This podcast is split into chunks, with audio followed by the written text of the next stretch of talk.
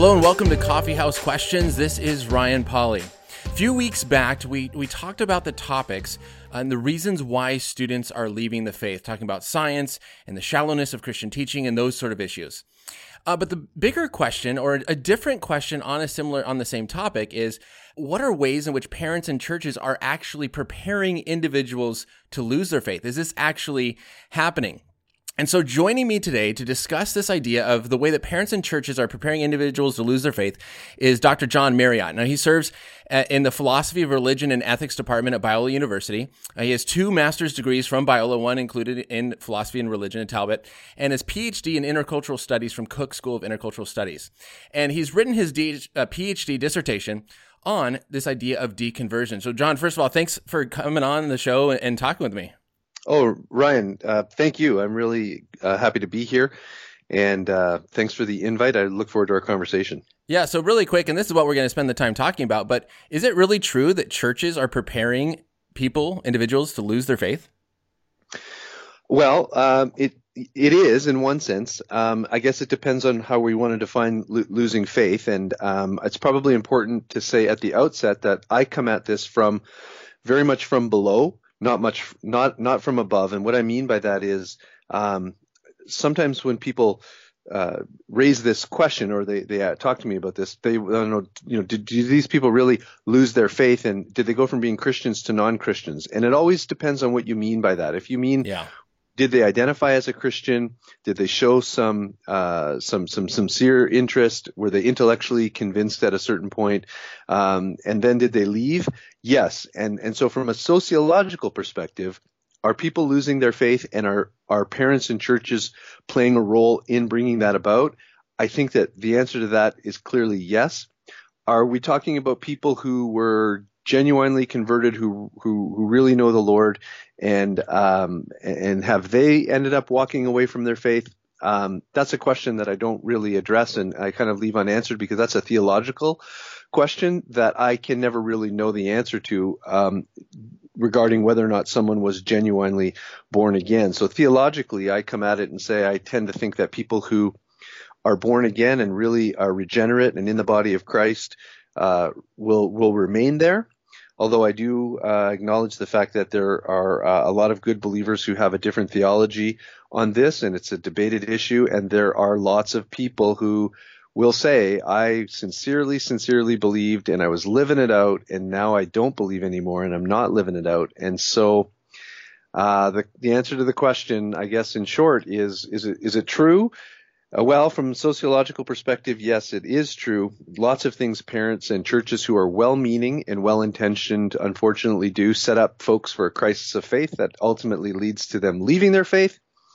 Whether or not these are folks that were truly born again, I don't know, but I don't think it matters because I think that we really still want to do everything that we can to help people who know the Lord grow in their faith without putting stumbling blocks before them. So does that kind of answer the question? Yeah, that's good. That's a great, I think, summary and overview of what we're going to be talking about. And uh, this is actually, we're, we're going to be discussing uh, John's book, A Recipe for Disaster Four Ways Churches and Parents Prepare Individuals to Lose Their Faith and how they can instill a faith that endures. And so this uh, interview is actually only going to cover the first part uh, and the ways, uh, uh what is deconversion and the ways that uh, churches and parents are preparing individuals to lose their faith. Because uh, this is actually the first part of a four part series interview. the next two weeks, I'm going to be talking with Sean McDowell and J. Warner Wallace on their new book, So the Next Generation Will Know Preparing Young Christians for a Challenging World. And so we're going to look at the challenges the world is presenting, and then we're going to come back to Dr. Marriott, and we are going to discuss the last part of how then can we instill a faith that endures. So this is going to be a, four week series uh, looking at really training up and preparing and instilling a lasting faith in Christians. And so uh, those are the two books that we're going to be looking at specifically. Uh, John's book, A Recipe for Disaster. Now, so John, before we get into this, uh, you are from Canada.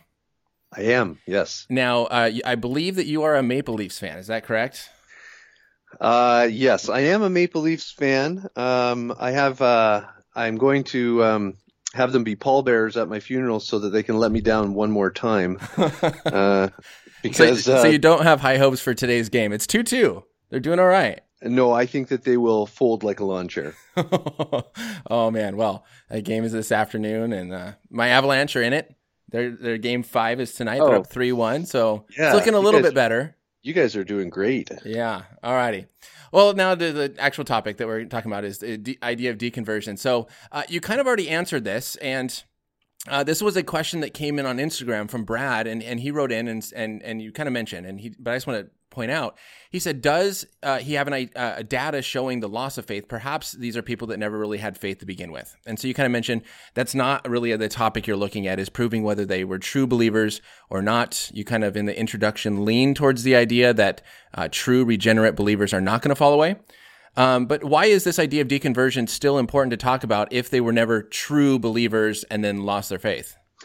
Well, the the the question that is asked if whether or not there's any data um, it, on whether or not these were, were true believers. It, I'm not sure how you could ever empirically determine that. It's a spiritual regeneration that we're we're talking about, and whether you can measure that is hard to know. Um, I, I, would think that I think it's actually impossible to know. Uh, there are some folks who will say, well, you know, you could look at the fruit in their life, but I could introduce you to dozens of people who had what looked to be real fruit in their life. We're, we're, we're not talking about a person who made a, a commitment to, to Jesus in high school and then, uh, you know, later on went to university and, uh, after a couple years of living sort of a quasi Christian life came to the conclusion that they didn't buy the whole thing anymore. I, I'm talking about people who were seminary trained, people who were in the pastorate, who were serving the Lord, who were expositing the scriptures every Sunday, who uh, had lived uh, a long a Christian life, you know, long obedience in the same direction, Eugene Peterson uh, title there.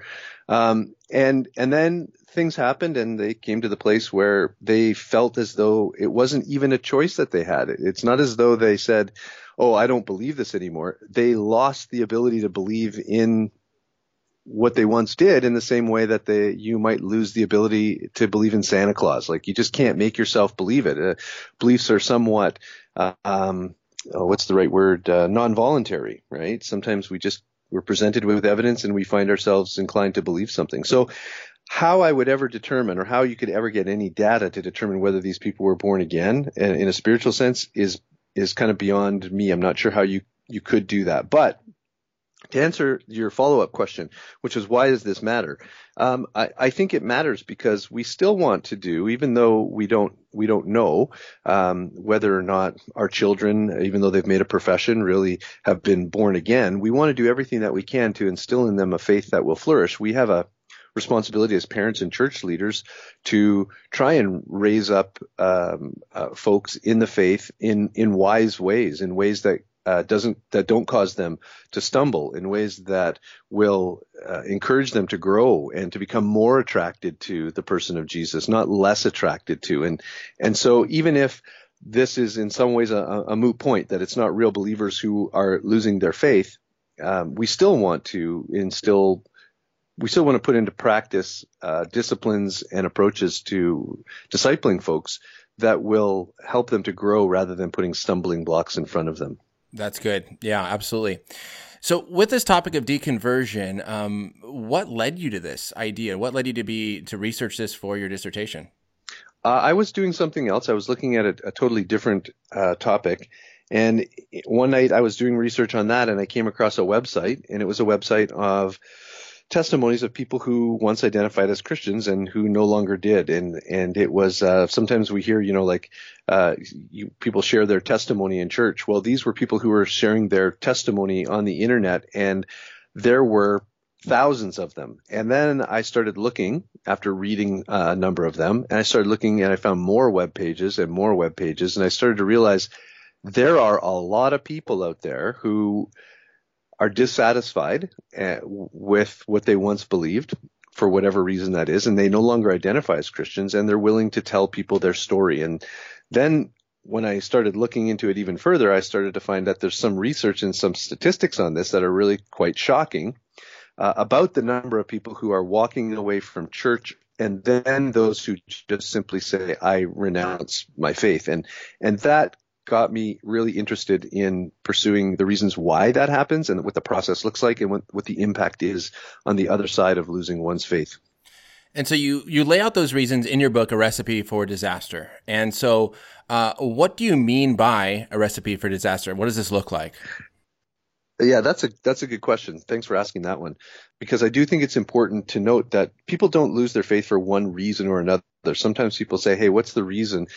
The most popular one that you hear for why people don't believe. And and although I think that they can be identified and and, and listed, the most popular ones uh, that people raise, it's much more complicated than that, right? Mm-hmm. And so a recipe has three aspects of it. There are ingredients, there's preparation, and then there's the cooking environment. And and, and deconversion, uh, I use that metaphor to talk about uh, people losing their faith. Uh, when you look at folks who leave their faith, they bring with them certain there are there are certain temperaments, there are certain uh, personality traits that tend to statistically be more represented in people who lose their faith. So, uh, as far as ingredients go in the recipe for disaster, the ingredients are the, the personality traits, the psychological makeup, and the personal values of people who eventually go about losing their faith. And so there's a handful of those, uh, probably about 10 or 11 different just different criteria that you can take a look at and say, is this person highly open to experience? Is this person above averages in, in intelligence? Is this person uh, have a low tolerance for authoritarian leadership? Does this person have a high need for control? Does this person have a high need for new sensations? And and you list all of those out, and and if you start checking off enough of those boxes, then statistically, a person who uh, does that is more likely to lose their faith, but they're definitely not determined to do so because the second aspect of any recipe is the preparation phase, what you do with the ingredients. And just as though you, just as, as you can uh, poorly prepare uh, ingredients in a recipe, you can also poorly prepare uh, folks who are um, underneath your your leadership, whether that's in your home or whether it's at uh, church and and that would be the heart of the book because it's the one aspect that we have real control over as parents and church leaders how we go about discipling or socializing people into the faith. And so that's where the heart of the book is. It's about the poor preparation practices that tend to really push people who have a have a certain psychological makeup towards deconverting. And then the last aspect of any recipe is the cooking environment and uh, once you've taken the ingredients and you prepared them, you uh, put them in some sort of environment where they're heated and there's some pressure applied. And that would correspond in the recipe to disaster to our present cultural moment, which is increasingly secular, which is completely uh, disenchanted, which is uh, becoming more hostile to Christianity, which is becoming which which sees science and technology as the final arbiter of truth. All of those make the Christian claims uh, much more challenging for for folks to to hold to in a really robust way. So that's the that's that's generally the the recipe for disaster: ingredients, preparation, and a cooking environment. So if you have somebody who is uh, high in the um, deconversion profile, you prepare them really poorly, and then you send them out into a world where they're going to be um, uh, sort of cooked or baked uh, in such a way that uh, they're not inclined to see Christianity as true for cultural uh, reasons and social reasons, that's a recipe for disaster. Yeah, and we're going to spend most of our time, uh, the rest of the show, and I, man, we could probably spend an hour talking about each aspect. But looking at the four ways in which you present uh, that we, that we're preparing stu- uh, students and people to lose uh, their faith. Now, before we get into those four ways, um, what are you, you normally hear deconversion is like 60 to 80 percent. You know what is what do the numbers look like to you of how many people are walking away from christianity? And and what are they deconverting to? Yeah so there would be different studies that would all point in the same direction. There are studies from the southern baptists there's studies from the uh, assemblies of god there's lifeway research studies barna studies and they all point in the same direction which is that primarily young people um, are leaving their faith in uh, record numbers. The numbers just continue to increase. I think that there was a study that came out not long ago by I, I think it was Pew, the the religious uh, landscape survey, and and they're saying that upwards of maybe 25% of the population of the United States is uh, considered consider themselves a none, which, as you know, is just someone who has no religious identification whatsoever.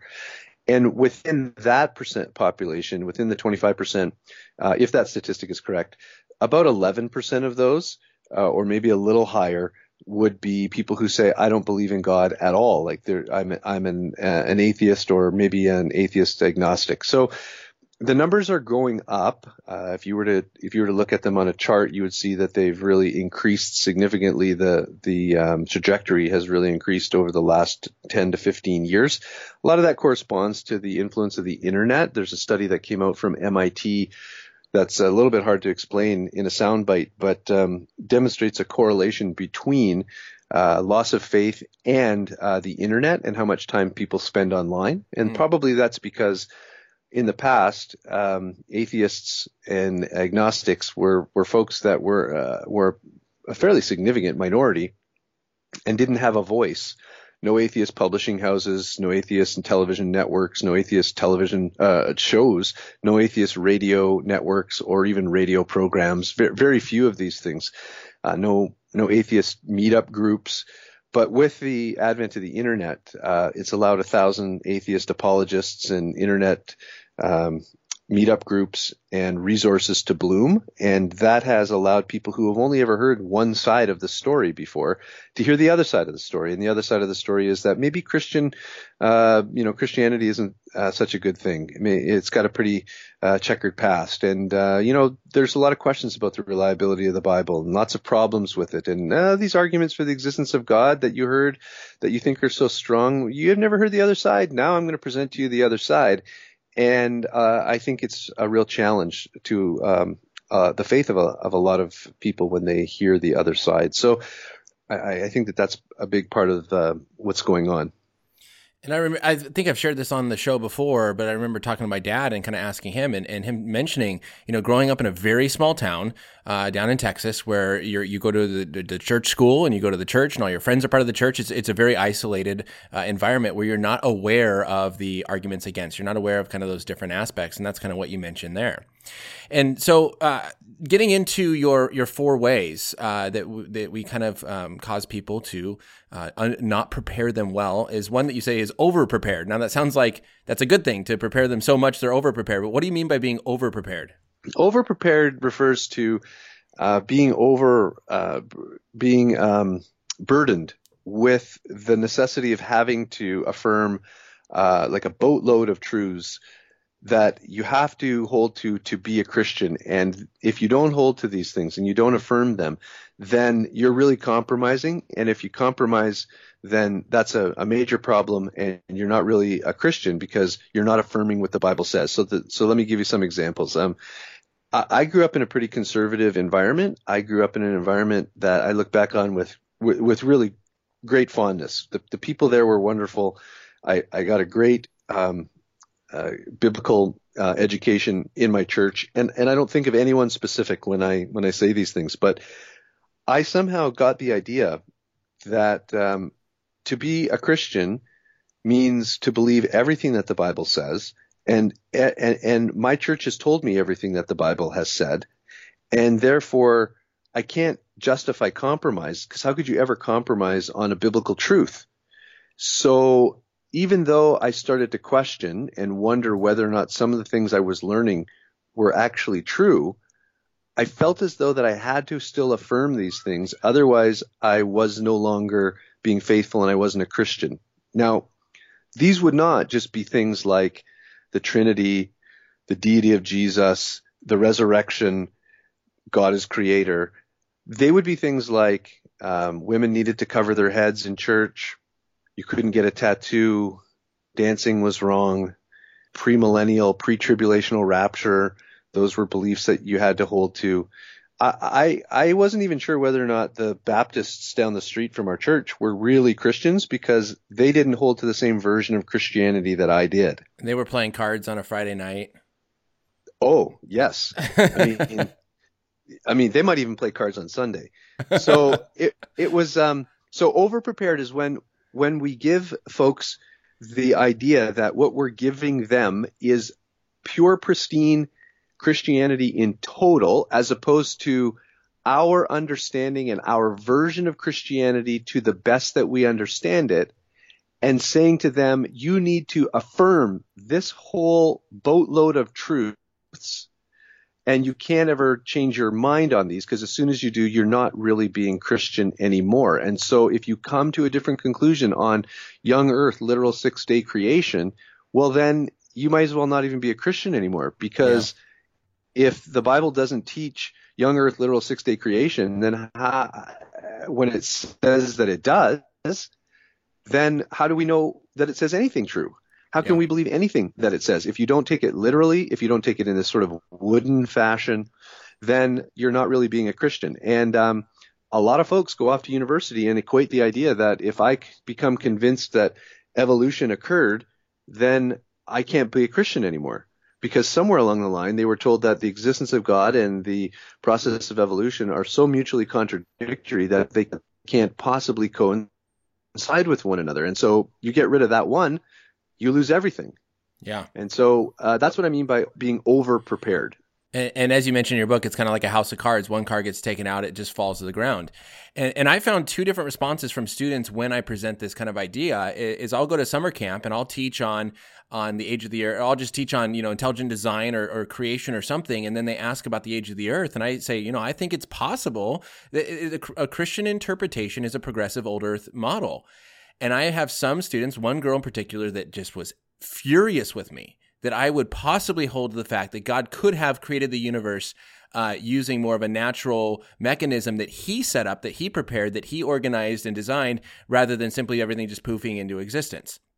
Other people, which is the vast majority, are extremely relieved. I've had so many students that go, oh my goodness because this they just see this as such a huge conflict where they're being taught all these things in their in their classes at school and then something different in church and and the church is saying you can't fudge one single bit on this issue and it just creates this massive conflict inside their minds that that really wears at them and they're so relieved when they hear there's another option Yes, absolutely. And and so what we've done is, and I think that there's a sincerity in this. I think it's an unwitting um, uh, naivety in this is when we think that perhaps we when we don't realize that there are other interpretations throughout the history of the church that have um, done uh, have a high view of the Bible, but don't have the same view and same interpretation that we have on certain issues. And we're not necessarily aware that they exist, right? We come from a small town in Texas. We don't have experiences of other folks. We don't know church history. And so we think that this is Christianity that we're passing on. And really what it is, is it's the, it's the essence of Christianity, you know, the creedal form of it, the Apostles' Creed, the Nicene Creed, those kinds of really essential truths, along with a whole bunch of other truths that we raise to the level of essentials without realizing that we're doing it. And then the whole edifice becomes this house of cards Jenga tower that if you pull one out, the whole thing collapses because it's an all or nothing proposition. You got to be all in in your commitment to Jesus, which by the way, I think that you do. You should be all in in your commitment to Jesus. Yeah. But the question is, do you have to be all into an interpretation and a theology and a version or a spin or a take on Christianity? Or is there some Oh no, I think I just lost you. There we go. And, and, and ask questions. All right, you just so, cut out a little bit, but you're back in. So. Okay, great. Yeah, so for those listening, the Skype call is kind of jumping in and out just a little bit. I, I want to move on uh, because again we're running out of time, and this is sure. just so good. So encourage people to get your book. Uh, but number two, I think is is probably what is is focused on most often by Christian apologists is the underprepared aspect. Uh, how would you describe this one, really quick?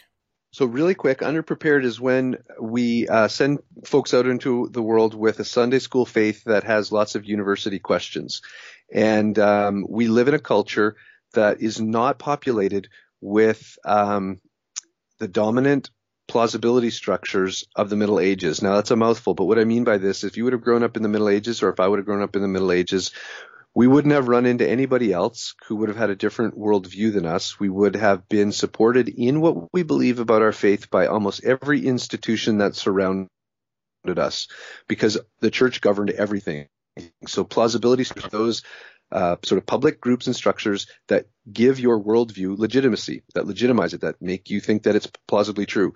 When you live in a culture that is pluralistic, that there are all kinds of different stories out there that are vying for the to, to narrate the world for you, as well as a culture that's inc- increasingly becoming secular in that all of the institutions and social, specifically social institutions, need to sort need to be uh, abandon any kind of bias in favor of a of a secular worldview. Um, uh, transcendence kind of abhors a vacuum. Things will rush in there, and um, the world that we live in now doesn't look almost anything like the world of the Bible. So you go from Sunday hearing about floating axe heads maybe or talking donkeys or resurrections or a guy who has long hair and because of that he can whip like a thousand people with the jawbone of a donkey. And then you go to UCLA and you're in your micro you know uh, biology class or your quantum mechanics class and you're talking about landing a rover on Mars and you know decoding the human DNA and all those things seem to be so far apart yeah. that we don't necessarily do a really good job of sending folks out into a world um, and helping them bridge that gap. So they're kind of unprepared to think biblically in an increasingly um, unbiblical world. And this is where you hear the stories of students just getting attacked in their college classes, of their faith just being shaken. Not just uh, uh, what you mentioned in your book of that this causes students to think that, that, that Christianity is outdated and irrelevant, uh, but also you have these hard scientific facts and you have these crazy stories you know, which one is going to just start to gain more credibility if if not properly discussed?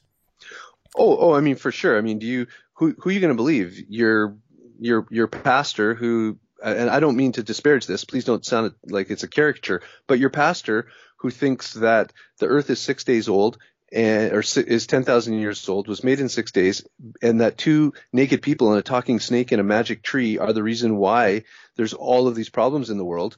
Or are you going to, you know, be more inclined to believe your physics professor who's published 50 different articles and 20 different books and has uh, you know is appears on CNN and uh, has uh, all this respect in the academic community are you going to stand up in your class and say yeah this is what I think happens in the book of Genesis that is incredibly difficult to do unless you um, are prepared to do it now, uh, I think you you make some really good points in your next uh, few issues that you bring up. Uh, being ill prepared is number three, and then painfully prepared uh, number four.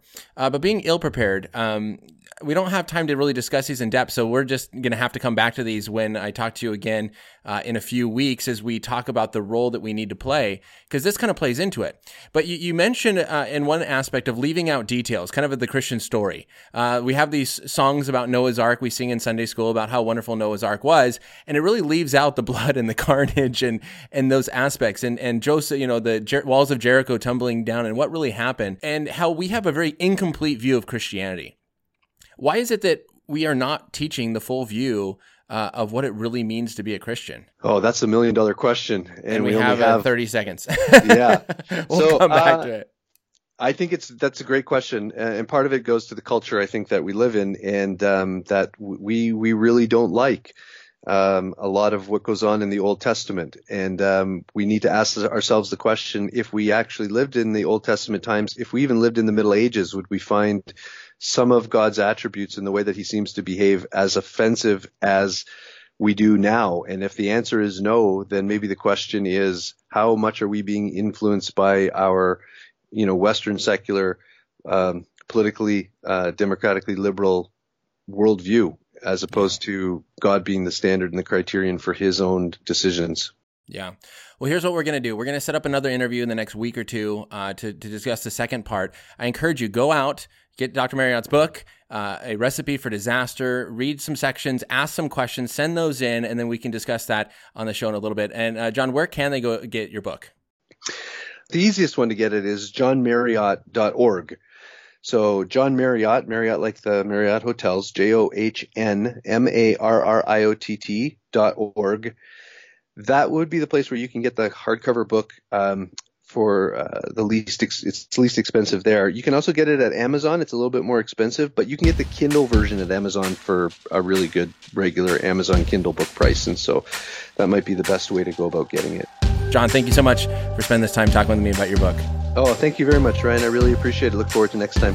And make sure you follow Coffeehouse Questions on social media. Don't miss the live stream of the interviews next week on Facebook. Have a blessed day. Sip coffee, think deeply. This is Coffeehouse Questions with Ryan Pauly won't hesitate to follow.